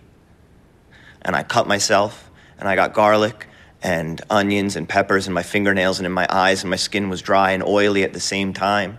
I had calluses on my fingers from the knives, and my stomach was fucked, and it was everything. I've like I've you know I've seen, as I embarrassingly have admitted how many times I've watched the show all the way through, and I still there's something about that the combination of the writing and the performance. I get chills now listening to, Wow. and it's it's it's out of it's out of sequence. I mean, it's it's a chunk of it. It's not the beginning or the end. It's like one part that I thought in two minutes might convey the flavor of it. I still get mm. chills because that thing at the end of all this horrible shit happened to me, and this was horrible, and that was horrible, and this was hard, and that was hard, and it was everything mm. is like man it's like that's part of the ineffability of the show it's about that that quest for that that insatiable quest where we absorb all this punishment and then and somehow in that it still is like everything to us and i think almost everybody in the world can relate to it has nothing to do with Yeah. chefs you Yeah. It's Yeah. perseverance. Yeah. It's perseverance. Like, um, yeah. And right back to like, you know, when we were shooting that, I think like the, because like when we shot that, we didn't even talk that much. I mean, like it was literally like the real direction Last- was like, I mean, dude, last was day of shooting last day of Last shooting is day that of right shooting in Chicago. We Last had day- one more day to shoot with John and Yeah, LA. it was the last day in Chicago, and it was this thing of like, sort of by design, because I think it, you know, correct me if I'm wrong, Jared, but I also think it like did help inform your performance that we were ending here. Like, you know, in One- a lot of yeah, Yeah, like I think it was just like a natural play. Like y- you don't always get to shoot that thing at the end, but I think Tyson Bidner, our producer, made it happen, and, and we were grateful. But I think Yeah. this thing that happened when we were doing it was kind of like, you know, in Al-Anon, sometimes they give you a prompt that's before Al-Anon. I, you know, what that sometimes makes it Mhm. easier to to Yeah. to talk about where you were, and I think it really was this process of of start figuring this out as you're talking you know because i think a lot Yeah. of times you see scenes like these in movies and it, it feels like a mo- and even though this is a long piece of writing like we never wanted it to feel like here hmm. is the here is the emmy clip you know what i mean like we never wanted it to, we wanted it to be like this is a man who's really never said any of this out loud and one Yeah. thing is just leading to the other to the next to the other to the other and in that moment just being like god damn it i really I do love what I do, even though I hate it and I'm mad at him, but I love him and I wish he would tell me that I love him. And all of that packaged in this regret of lost time, which I think is really what the show is dealing with. And I think by not cutting out of it, the design was let's really feel the time. You know, like let's really feel like we're in this moment. It's fucking Proust. It's Proust is what it is. But uh, I mean, there's like the meditation on time that's uh, that's so deep in this and, Yeah. and, and so deep in this whole piece uh, Yeah. and, and and and and mortality and all that. But but Jeremy, you have this this script from the very beginning, right? It's like it's like your personal Bible for the character. Yeah, you Totally. You it informs everything else you shoot up to this moment, right? So just talk about that. What it's like to have a scene you know you're going to shoot at the end that you mm-hmm. know the emotional weight of the whole series is going to sit on. People are waiting for this moment where he's going to crack open and we're going to understand the core emotional mystery that really is what the show's about. Like, why is this guy here? Why is he doing what he's doing? What is the relationship to his brother? It's all done here. That's like a lot of weight to put on, even a thing this well written. How are you thinking Yeah. about it throughout the throughout the the run up to it? I mean, I was certainly I I was both very excited and, and dreadful of that of that last day. But that's that's how it works. Oftentimes, you've you've got kind of either that scene's on your first day or it's on your last day. You know, that's just kind of how it goes. Um, but I felt really lucky because you're absolutely right. It was like uh, it was kind of like a map for, for, for Carmen. You know, so I had those. Uh, I think it was about like three pages um, um, ripped out of uh, the script and in my back pocket for the entirety of uh, of the shoot. And I read it most mornings in my trailer um, before going to set, and I read it uh, even more if I was like just not sure where Carmy was at in a certain scene, or I needed like a little bit of inspiration or guidance into kind of like where where Carmy was at this time. Um, but then like the real the real like uh, uh, uh, trick and like difficulty into into then shooting it was like Chris, you're right. Like it, it had to be a discovery for for for Carmen. You know, I, I think it had to kind of be this like this avalanche of like uh, of of stuff. I think he's he's been kind of trapped in his head for so long, not speaking to anybody, and so it kind of had to just like pour out of him. But he was making discoveries and like learning things as he was as he was saying it. Um, so so there was like a really delicate balance of like rehearsing it alone in my in my room and memorizing it, but also trying to make it um, trying to make it like new and and like a discovery, you know. But the other thing we should say, which is kind of interesting when we shot it, was you know the show. Our sound, what our sound team was in, was incredible, John. And often when you would look at them in the restaurant, it was like they were diffusing a bomb. Like these guys did the fugitive, and they were Yeah. like, "This is so much worse than the fugitive," you know, because yeah, yeah. there's six people screaming at each other and Knives, pans. yeah, knives and the pots and the pans and the flames and all that shit. But on the last day, it was really interesting because it was hands down the most quiet, like uh, weirdly quiet, because Jer- everyone had rapped except Yep. Jeremy, Yeah. and it was this moment where we were like, "Holy fuck! This is like small crew, and it's like silent in here." And we shot it, I think, four times. And I think four times. yeah, and of course it was the third one, and like it was it was this really sort of beautiful way to to to end the show, and then we I think we we uh, all got back together a week later to shoot with John. That's right. Yeah, yeah. Have you guys? Um, I, I'm gonna assume you guys have seen. I guess the, the right question is: Are you guys fans of the leftovers? Oh yeah, Yeah. So, like, the, this reminds me most of the Carrie Coon uh, speech at the end in the finale of that of that season, and the Yeah, stories that's of how it was done. It's a very similar kind of. Um, has I mean, obviously that carries the weight of three years of of emotional burden and uh, three Yeah. seasons of it, and and and a lot of like more. Um, more like uh, spiritual mysteries in a way, although there's maybe the same spiritual mysteries. Anyway, the the shooting on the last day with the long uh, uh, uh, soliloquy that uh, you know, with a, essentially the single single camera, single cut. Um, Yeah. it's man, really blue. Uh, you know, no, uh, incredible, incredible, and it's just an incredible piece of work. I like. I sound like a fucking idiot fan, but it's just a really it means a lot, tremendous. The It's combination of the writing and That's the, really- the right, it's just beautifully, beautifully executed, and and it again. At that point, the amount of weight on it is so great that it could easily just the smallest flaw could make it fall apart, and it doesn't happen. I know. You Well, know, it was bears also up. the thing, and Jeremy, correct me if I'm wrong, but like, I, Hmm. at least from my point of view, the thing that was great was that like, it was so mellow, like that. It was just so mellow and quiet, and our crew again, man, was just so beautiful and great that Yeah, incredible. yeah, it was. Yeah, there was like a lot of peace um, Yeah. that day, and and there was also like something Chris did, which was really smart, which was like it was never like yes, we shot episode seven in one take, but Chris was never like we're gonna end up using one, you know, a, a most what was it like a minute and a half, and then it's like about like six minutes or so. Yeah, yeah. Um, but he didn't. He didn't say quite how long they would have used that that one take. Because I think if he had told me he was planning on that, or I don't even know if you were planning on it at the time. I, I was. I always knew I wanted to do it in one. I just didn't want to fuck Yeah. that up. But I Exactly. also. But by the way, Yeah. I mean, John, it was also the thing. Like when when Josh, my our producing partner, got the dailies, he was like, and he was on set, but he was also kind of running post. He was like, "You can't cut into this, dude." It, it Hmm. like because there was a version of the we're like, let's see what it looks like if you cut, and it fucked it up, and it was Oh. terrible. Yeah. I, I, I- if, if we had a lifetime, or if we could clone ourselves and we could just keep having this this conversation all day, um, we would spend time talking about all of the you know tremendous performances from the rest of the cast. We haven't had time for any of that. Ayo uh, Dabiri, uh, an incredible, but just a, a a, you know a, a discovery to a lot of people. She plays Sydney, astonishing. Ebon, we've mentioned. Um, Abby Elliott, uh, we haven't talked about. She plays Sugar, uh, Carmy's sister. Liza Colón-Zayas, uh, who plays Tina, uh, one of the one of the the, the cooks in the kitchen. Uh, Lionel Boyce, uh, we mentioned Marcus before, the the pastry chef, and you know Molly Ringwald in an extraordinary cameo um, that comes out of nowhere, no one expecting. And there's Molly Ringwald at an Al-Anon meeting, um, bringing back memories of a lot of her old performances and, and what you know, hanging around Chicago way back when. But you know, we will we will focus. Well, when we do our next episode on the Bear, devoted to season two, which we inevitably will.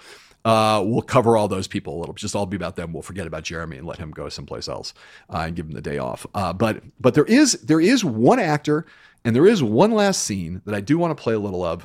Um, as I say, it features another incredible member of the cast, and and I'm and I'm just I'm just obsessed with this actor. You're so lucky that he's on here. But I think this scene, uh, it, I didn't realize how it was important was the first time I watched it through, and then the second time I got it more, and now I think it's like there's a Rosetta Stone of shit in here. So this is Carmy and Cicero, uh, aka Uncle Jimmy, uh, played by Oliver Platt. Uh, key character, only in two episodes of the show, but a key character uh, from whom in the show Cicero, uh, Uncle Jimmy is the person that Mike borrowed three hundred thousand dollars from, saying he wanted to franchise the family restaurant, uh, and he never paid it back. Uh, and now he's dead, uh, and the money's still outstanding, and so the loan needs to be repaid. And so Carmy and Richie, uh, to start paying it back, have come to Cicero's house to cater his kid's birthday party, and they've uh, fed them those hot dogs without any ketchup, uh, and accidentally accidentally spiked the punch with Xanax, so the kids have a nice long nap. And then afterwards, afterwards, in the kind of the quiet of the post party uh, Carmy has a conversation with uh, Uncle Jimmy, uh, Cicero, about Carmy's dad, Jimmy's brother, uh, that turns out to matter a lot. So here's a little bit of that talk uh, so you can get to at least hear a little of the amazing Oliver Platt. When's the last time you talked to him? Uh, around 20 years ago. We had an early fight, man. What was it about? A Million things. You know, drugs, alcohol, gambling. Mostly because he just insisted on doing stupid fucking shit all the time. You know, he had like, a new career, like every 10 minutes. Want to be a broker. And then he, he wanted to be a defensive coordinator. I'm dead serious. And then some asshole invests in Ed Debevic's, and, you know, suddenly he's a restaurateur. That sounds about right. Really stuck your poor mom with that place, man. I mean, don't you find it impossible being in there 24 hours a day? I, I, I'm in there for five minutes, I start thinking about bad shit. That's probably why I like it so much. I mean, Oliver Platt is just Platt, you know. Legend, yeah. Legend. Um, Most I mean, le- legend. You think Jeremy? That's a, that. That's that the wor- first word that comes to mind for you. I think that, but I don't know if everybody thinks that. No, he's a legend. Yeah, absolutely. Yeah. He was somebody I remember, like even Koppelman was like, "That's so sick that it's Platt." You know, like he was like, "Man, when you reveal that it's Platt, it's such a game changer because there's such a humanity to that guy, man." I totally agree. And and the part that I missed the first time watching this was, you know, I did, didn't get. I mean, it's. I mean, I, maybe I'm an idiot. The first time I watched it through, I'm like, oh, he's just talking about. He's talking about his relationship to his brother, and he's he's it's the same relationship. He's describing the relationship between Mike and, and Carmen, just as playing out in a different generation. Does that? I think a lot of people wonder as we as now the eyes of the world are on you guys for season two. I know you, you know you're I'm sure, I'm sure spend many sleepless nights now thinking, wow, it was great to make this show in anonymity and no one had any expectations. People thought, hey, if it's a nice little successful show about restaurants, that'll be cool. And now it's like, oh, here you go. Eyes of the world are on you, motherfuckers. Like, come on, try to try to match it, try to do better. will we learn a lot more about the following things? Will we learn a lot more about about Mikey's the, condi- the circumstances of Mikey's death? Will that be a thing we will learn a lot more about? You sure do. You do. Will we learn a lot more about uh, some of the family dynamics that Cicero alludes to there uh, with the with uh, with his brother, their father? Yes. Yes, you guys have seen ways to enunciate on the podcast. The, the nod is not. I was like, yes. yes. I, I will not. I will not ask you to. I mean, I will not ask you remotely to give anything away. Will we learn, my friends? I'm not a big like internet rabbit hole diver. Okay, but will we actually ever get a real answer to the question of how that money was left in those tomato cans? And the notion that it's just because there was a canning thing in the kitchen doesn't make any sense, Chris. Like I saw you you bluffed your way through this once in an interview. I'm not going to accept that. Will we get the actual answer to how the Can they money see that I'm up in the tomato laughing? Uh, you, Yes, you, I- yes. you, perhaps, perhaps. It was the best political answer I've ever seen. Somebody asked this question: How did those ki- the money get in the tomato cans? And Chris was like, "Well, you know, there's a canning thing in the kitchen."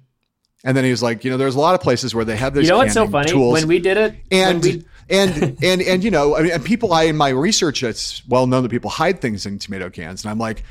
You more political reporters need to read this stuff because you that was a non-answer. There was no declarative answer to the question. It was just talking around the topic. Well, there's some cans in the thing, and well, no, I will say this because the thing that is like important to me is that I, I- there there is something like fantastic about it, which I think is like really crucial, Yeah, and there's sure. part of the emotional release.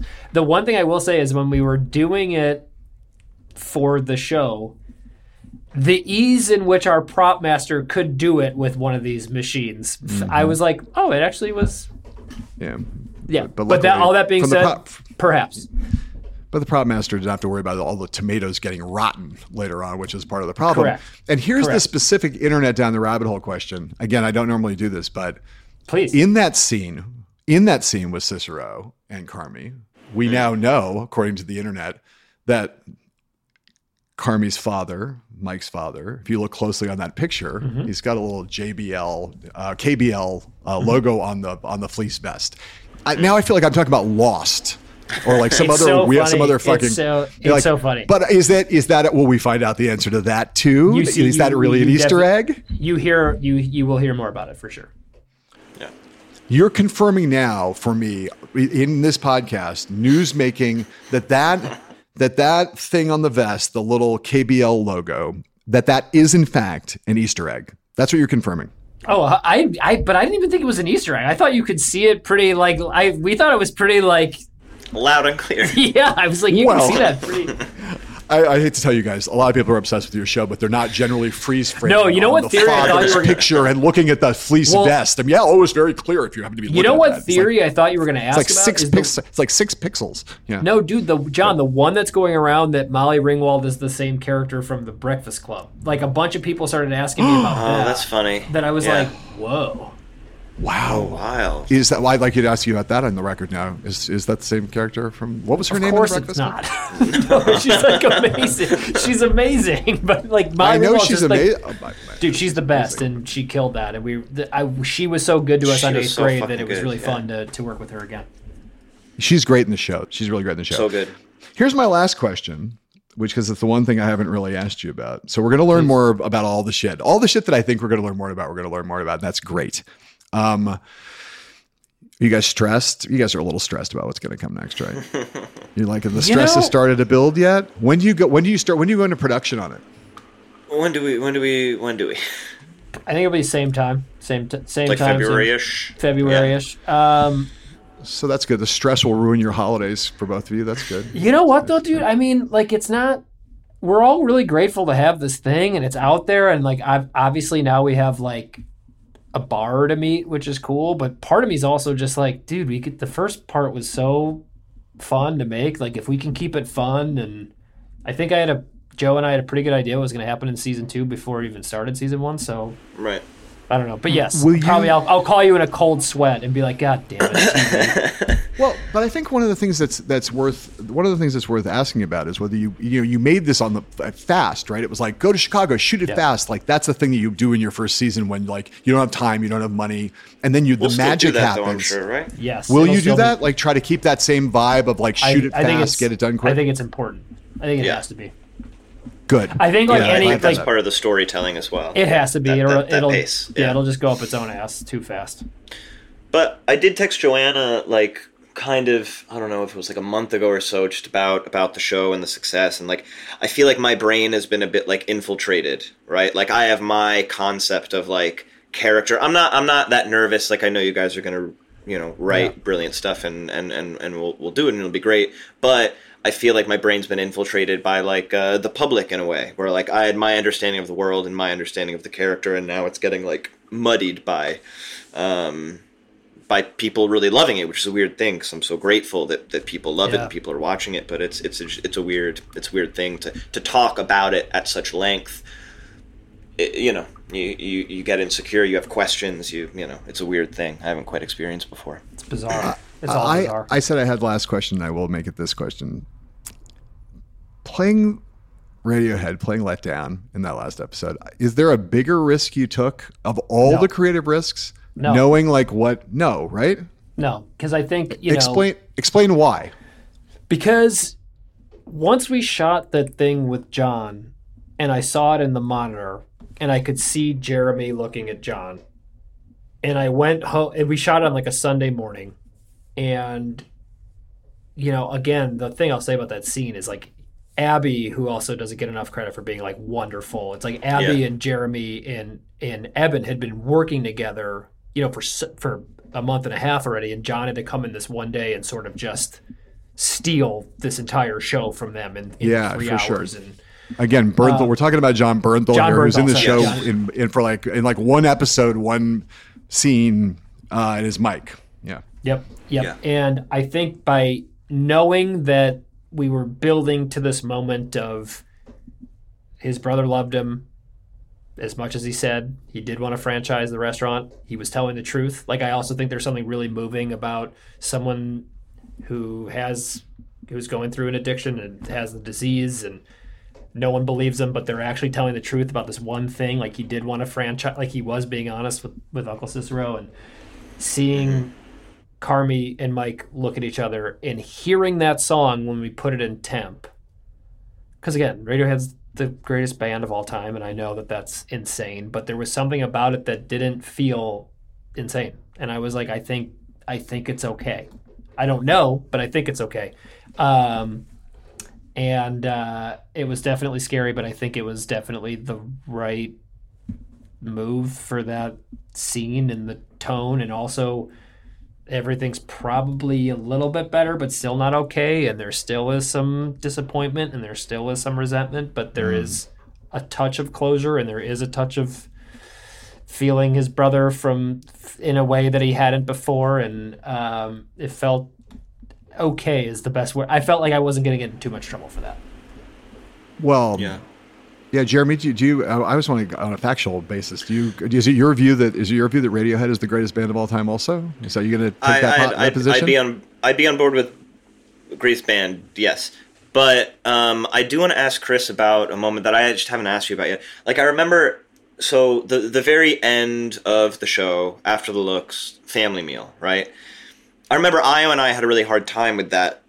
With that, we wanted to. We were like asking, like, where are we gonna sit? It's really important. And you got, you were just like, sit down. And that scene was added like later on. And in the moment, I was like, I don't know, like, does this make sense? Like, are these people all around? And then after watching it, I was like, it's not even, it's like, it's another dream sequence. It's another, it's a feeling. It's not, it's, it might not even be real. Is that how it should be sort of interpreted and watching it? It's, it's not real. It's just like the feeling and a release that Carmy has kind of at the end. The vibe. It should feel the like season. the intent of that was like the way a memory can sometimes feel. Right. Like when we shot Right. John talking to Abby in Carmy and Ebon, it's like Ebon's interpretation of what that felt like, and this is like Carmy's interpretation of a family. Right, and like right, sitting there, and it's like the Right. real thing. The real reason I think I that let down felt right was that there's something calm about it for a second, and it's this moment that we're ending this chapter of the show in in a pretty normal, quiet memory, which I think is what everyone's Right. after. Well, I would say I will say these following things. One, I don't think Radiohead's the greatest band of all time, and, and we can take that up later. We, we can have that. Another, we have that another, dis- another discussion. But I but I have I have respect for Radiohead as a great mm-hmm. band. Number one. Yeah. The song is, you know, if you're a Radiohead fan, is is Let Down is, you know, in that pantheon of like three or four Radiohead songs that everybody cares about if they love Radiohead. And Radiohead fans are intense. Like Radiohead doesn't license their stuff very much. You know, occasionally you hear something in, in Peaky Blinders, but not very much else that they let out. So you see a Radiohead song, and if you if you didn't stick the landing, the abuse you would take from Radiohead fans would probably be life ending, right? I've avoided looking into it. I hope they were okay with it. I think it's been all right Yeah. from from what I understand. it has it has certainly been okay. It's been more than all right. But I would say that in addition to the fact that it's worked out well, the song works brilliantly. You took the big swing, you hit the home run. I also just, man, you did a great job. Uh, You know, who knew? Chris Storer, music supervisor, going through, making Hey, all man, the calls. in Necessity, this thing. necessity calls. You know, you got to be fast. Uh, Necessity, mother of invention, all of that. all of it, Apparently, man. it was a great time. Also, it was a really great way to be editing the show because, like, you know, it was so like, you know, I, I would be directing and then cutting, and then Joanna would be doing her things while we were cutting, and I think it honestly it saved it saved a lot of time and it, it just made it easy and and Josh and I had a lot of fun doing it. Well, I know you have said that it's not that you weren't aiming for like, and it's not obviously not all Chicago. You know, you've got you know there's the there's John Mayer in there, and there's uh, Yeah. I it was I thought the the John Cougar Mellencamp poll was great, and Yeah. um, you know Van Morrison's got nothing to do with Chicago. Although anybody who can make St. Dominic's preview work the way it does beautifully, It's the, the uh, live version only, man. Yeah, of course. Yes, I know that's correct. That's the correct choice. Unlike Yeah. your view about Radiohead being the greatest band of all time, there is only one version of St. Dominic's Preview, and it's the live one from It's Too Late to Stop Now, which was your choice. Well done. But you also got the Breeders on there, and like there's like a lot of very very deep dude. Chicago Kim shit Deal. going on. There's there. another Kim Deal song in there that's great too. I love the Oh, I Pixies know. and the Breeders so much. I know. Um, and there are people out there. There are people out there. Just by the way, the Pixies are touring again. There's people out there who are like, "Hey, man, the Pixies are touring," and I'm going, the, I, I, "The Pixies without Kim Deal are not the Pixies. I can't go see that band." Yeah. Listen, you guys, um, you're generous and and nice to spend the time, and also to um, to uh, tolerate uh, my fan boy geeking out on the No, show. we're happy to be here, man. I'm Please, yeah, oh. thank you, man. I stand by my position that no one with a head and a heart can watch The Bear and not end up a fan. That's my view. Anybody, Well, anybody, if, if you don't like this show, that you're you're either dead or brainless or soulless. One or the other. That's it. It's the only There you go. It's been said. That means a lot, man. Thank and we you, appreciate John. you being the, the the first hype man for the show. We won't forget it. Yeah, you spearheaded it. Thank you, man. Thank you guys. See you later. Jeremy, Chris, take care. Hell and High Water is a podcast from The Recount. Thanks again to Jeremy Allen White and Chris Storer of The Bear. The Bear for being with us. If you like this episode, please subscribe to Hell and High Water and share us and rate us and review us on whatever app you happen to use to bask in the splendor of the podcast universe.